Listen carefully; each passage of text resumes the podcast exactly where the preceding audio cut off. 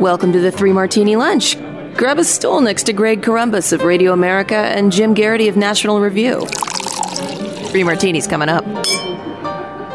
So glad you are with us for the Friday edition of the Three Martini Lunch. We've made it to the end of the work week. We have good, bad, and crazy martinis for conservatives today, and the the crazy is a real twist, and uh, we're pretty excited to get to that one today. But let's start with the good. And Jim, just yesterday we were talking about how we were encouraged that first time jobless rates were lower than expected. They're still over a million uh, as of uh, the week ending August 1st, which is not good, but uh, it's certainly better than we were back in the early stages of the pandemic. But uh, I threw some cold water on it yesterday by saying, you know, the private sector jobs report for July was looking pretty meager, so don't get your hopes up for Friday's July jobs report from the Department of Labor. Well, I was wrong. The jobs report from the Department of Labor actually beat expectations 1.763 million new jobs created in July.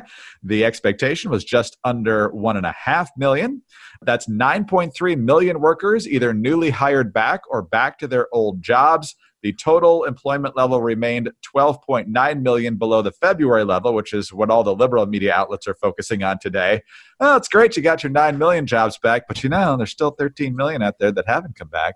Jim, uh, we know that uh, it isn't necessarily going to stay at this pace. A lot of experts, seems like a lot of investors are skittish about what this is going to look like if there's not a new stimulus bill soon, and we're nowhere close to anything on that, and certainly not anything conservatives would probably like. But still, beating expectations, we'll take it. That's a good martini. That's a really good way of summarizing it, Greg. Because look, um, the the initial reports or the you know expectation of the consensus of economists was not great. You know, we'd seen, we figured be okay. You're going to reopen some of the economy. You're going to have this big surge back to work, but there are still a bunch of businesses that went out of business that uh, shut their doors and that aren't going to be coming back. And you kind of wonder about all those people, whether it was you know waiters and waitresses, bartenders, people who worked at movie theaters, cruise lines, airlines, hotels, basically anything related to tourism. Um, you know, they're they're economically still hurting, and so the expectation was this is not going to be that great.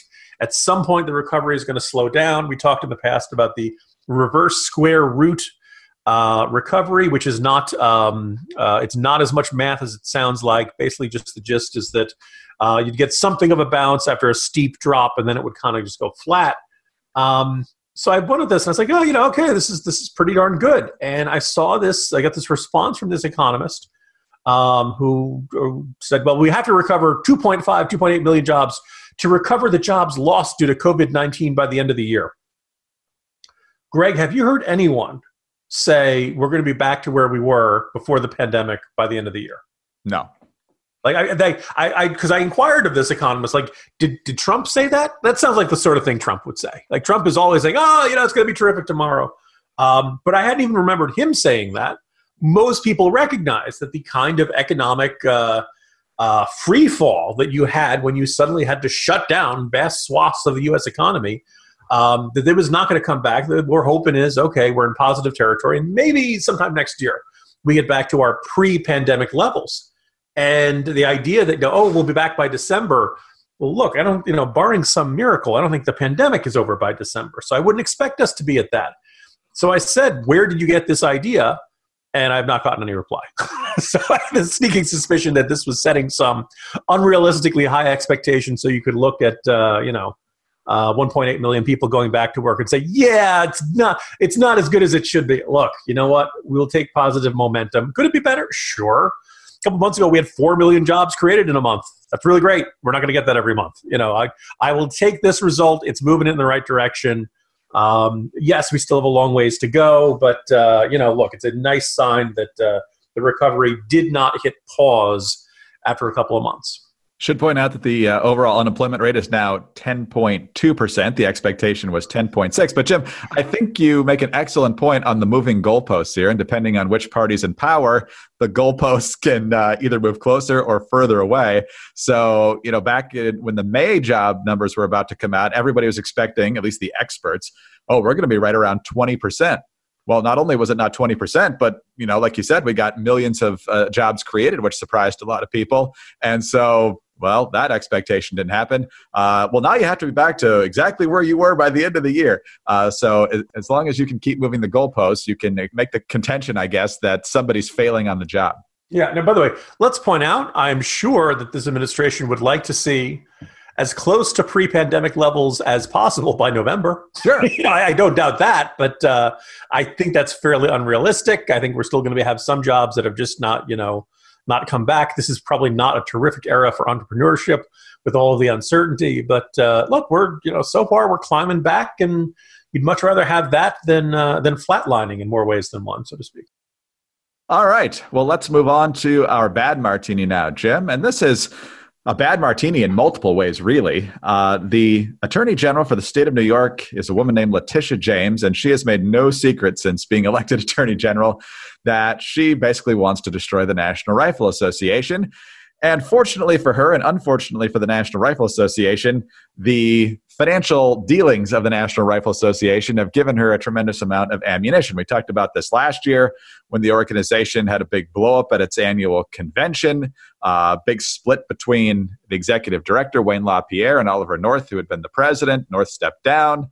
Uh, then, with all these financial issues and all this lavish spending, they really had to scale back on their staff. A lot of people got let go. They pretty much sat out uh, last year's elections, and they were claiming that they were going to be a big player in the last few months of this year's campaign. But uh, we would have had to see to, to know for sure. But now James is trying to dissolve the NRA because of the fact that all of the member donations were mismanaged in such a gross way. And she went through and, and discussed all the ways that LaPierre and other executives, you know, went on safari. They uh, black car limo service to tune of millions of dollars, uh, lavish spending on clothes and so forth. So not what members would want their money spent on. And so that is a legitimate investigation. But her desire to completely obliterate the NRA and force it to dissolve just shows that uh, she's being nakedly political here. She could have crippled it, but by going for the jugular, she's proven that it's just a partisan exercise. Yeah, and, and when this news broke, you know, yesterday afternoon, I found myself in unusual disagreement with other pro Second Amendment conservative blogger types. I guess it comes down to where you emphasize. Um, this is the story of a bad person going after another bad person and the idea that you have to pick one or you have to root for one side. Um, the way I start out the morning jolt, which I think is good perspective, is people may remember last year Allen West, former Republican congressman from Florida. He's currently the chairman, by the way, I didn't miss this. He's now chairman of the Republican Party of Texas. Uh, he was on the NRA board for a bunch of years. Uh, he is a pro Second Amendment guy. He is a down the line conservative. He is, obviously, as I mentioned, a board member. He is not eager to trash the National Rifle Association and its leadership he looked at stuff that he had seen as a board member and he said that these you know i believe the term he used was appalling expenditures things that could not be justified as a wise use of, of money that was coming into the organization and that La, LaPierre had to go. Now maybe you love Allen west maybe you don't but because this is such an admission against interest i think that if Allen west saw something that bothered him there's something really there that this can't just be an innocent misunderstanding or something like that and in Letitia James's lawsuit, she lays out a lot of examples of expenditures that just look ridiculous. That, yes, a lot of organizations give perks to their top executives. Yes, there's a lot of, you know, claiming of business deductions and business expenses that might be more for personal enjoyment. You don't generally, uh, but this was just on a scale that could not be excused, could not be waved, hand waved away, um, that somebody had to be held accountable for. And people who listen may remember you're back at the National Rifle Association's annual meeting in Indianapolis last year. A bunch of this stuff came out. Oliver Stone resigned. Oliver Stone made accusations of Wayne LaPierre. Wayne LaPierre made his own accusations against Oliver North. This did not appear to be one bad apple. And one of the things people were speculating about one year ago was at some point was the New York State Attorney General who had elected to office calling the, the NRA a terrorist group had made no, you know, there was no lack of clarity about her unrelenting animosity towards the organization. What was she going to do about it? And because the NRA was incorporated in New York, she had authority to dig into all this stuff. Well, here we are. Now, is this a genuine uh, effort by the New York Attorney General to get to the bottom of some unethical behavior? Possibly, but let's also note that she could have, and you know, I presumably still should, if the evidence is there, bring criminal charges against Wayne LaPierre and others for fraud. She didn't do that. She went after the charter of the organization and wants to force it to dissolve. And she happens to be doing this three months before election day in a highly contested election. She is a Democrat. She is an openly very partisan Democrat in the state's chief law enforcement officer role. Um, she is, here's the thing, in a better world, Letitia James would have taken all these stories of people claiming that the NRA was wasting Duke members' money and spending money on themselves, um, and have said to somebody who was not, you know, who did not have her reputation, who had not had any public view on the National Rifle Association, somebody who was as reliable, basically the New York's level of like somebody like uh, John Durham, right, the guy who's investigating the uh, uh, what, you know, how the RussiaGate uh, investigation began. You want somebody who's purer than Caesar's wife, and you go out there and you give that person and you say, Look, I think there's something stinks here, but I'm the wrong person to lead this because I've already got a record of being against this.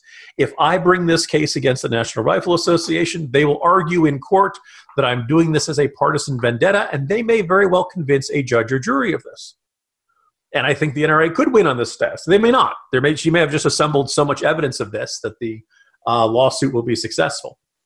But we are in a situation where what really just seems to be genuinely troubling allegations of mismanagement and self dealing and things like that at the National Rifle Association are being investigated by just about the worst person in the country to do it because of her past clear animosity towards the organization and the inevitable accusations, as the NRA has already started arguing, that this is some sort of vendetta against them and it's all politics and there's, you know, there's no legitimate scandal here. And I think based on what we've seen and from other NRA board members, I think there is something that stinks here. Although, again, if you're going to do it, do it over criminal.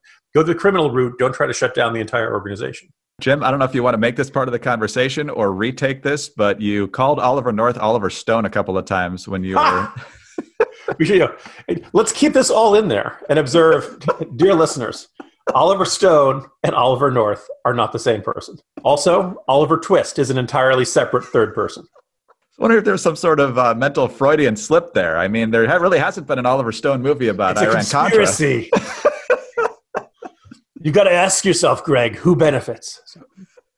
John Poindexter, Bud McFarlane. No, just kidding. Um, oh, Iran Contra. Good times.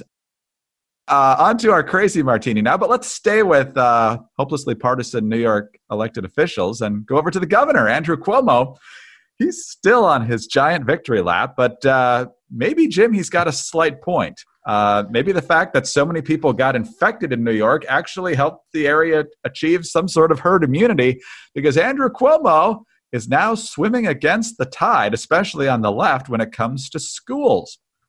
WABC, Governor Andrew Cuomo announced that schools in New York can reopen in the fall. He said that every school district in every region is reauthorized to reopen, and that means in person instruction. He added that they will continue to monitor the infection rate leading up to the first day of school.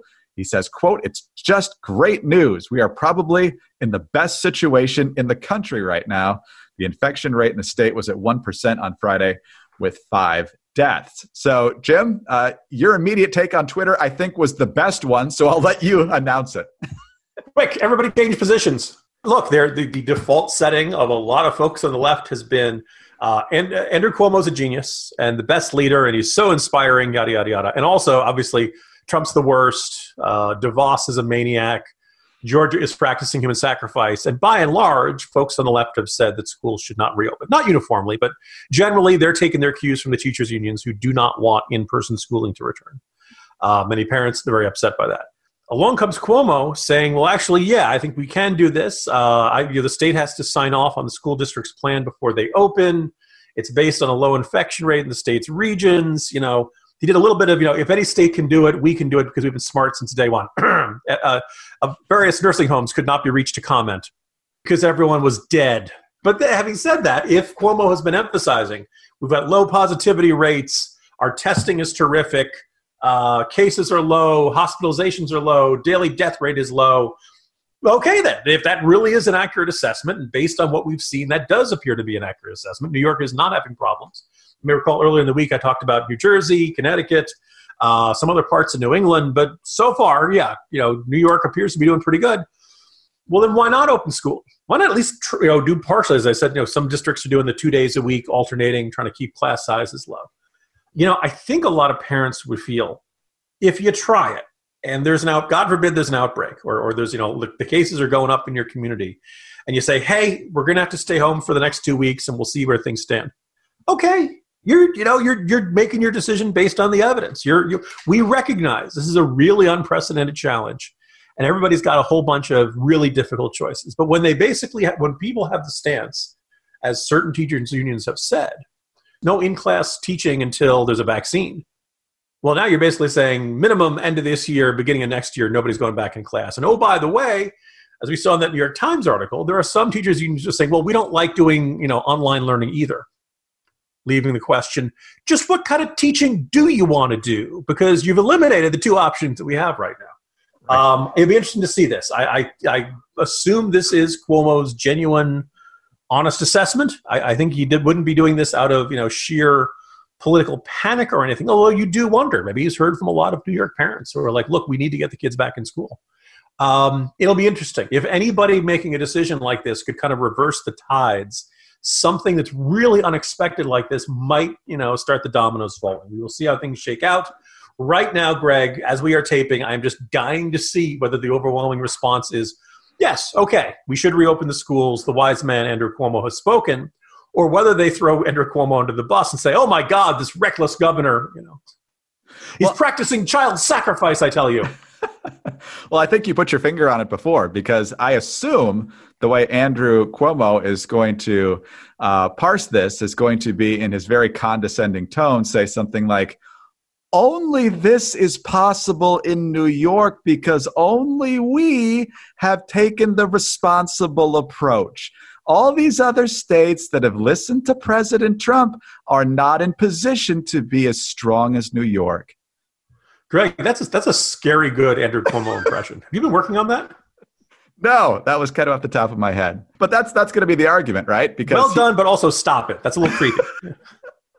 that's going to be his argument, right? That that only yeah. we have got this right. This isn't this isn't the solution for everybody. Only because my state is the best led in the country can we do this. If you don't believe me, ask CNN primetime. Never a day without a surprise here on the Three Martini Lunch. Andrew Cuomo calling for open schools. Uh, but he's also asking everybody to come back from the Hamptons. Maybe that's why, uh, because he's, he's willing to cook for you and pour your wine and everything. Good luck, New York. All right, Jim, have a good weekend. We'll see you on Monday. See you Monday, Greg. Jim Geraghty, National Review. I'm Greg Corombos of Radio America. Thanks for being with us today. Please subscribe to the Three Martini Lunch and leave us a kind review with five stars, please. Also, get us on those home devices. All you have to say is play Three Martini Lunch podcast. Have a great weekend and join us again Monday for the next Three Martini Lunch.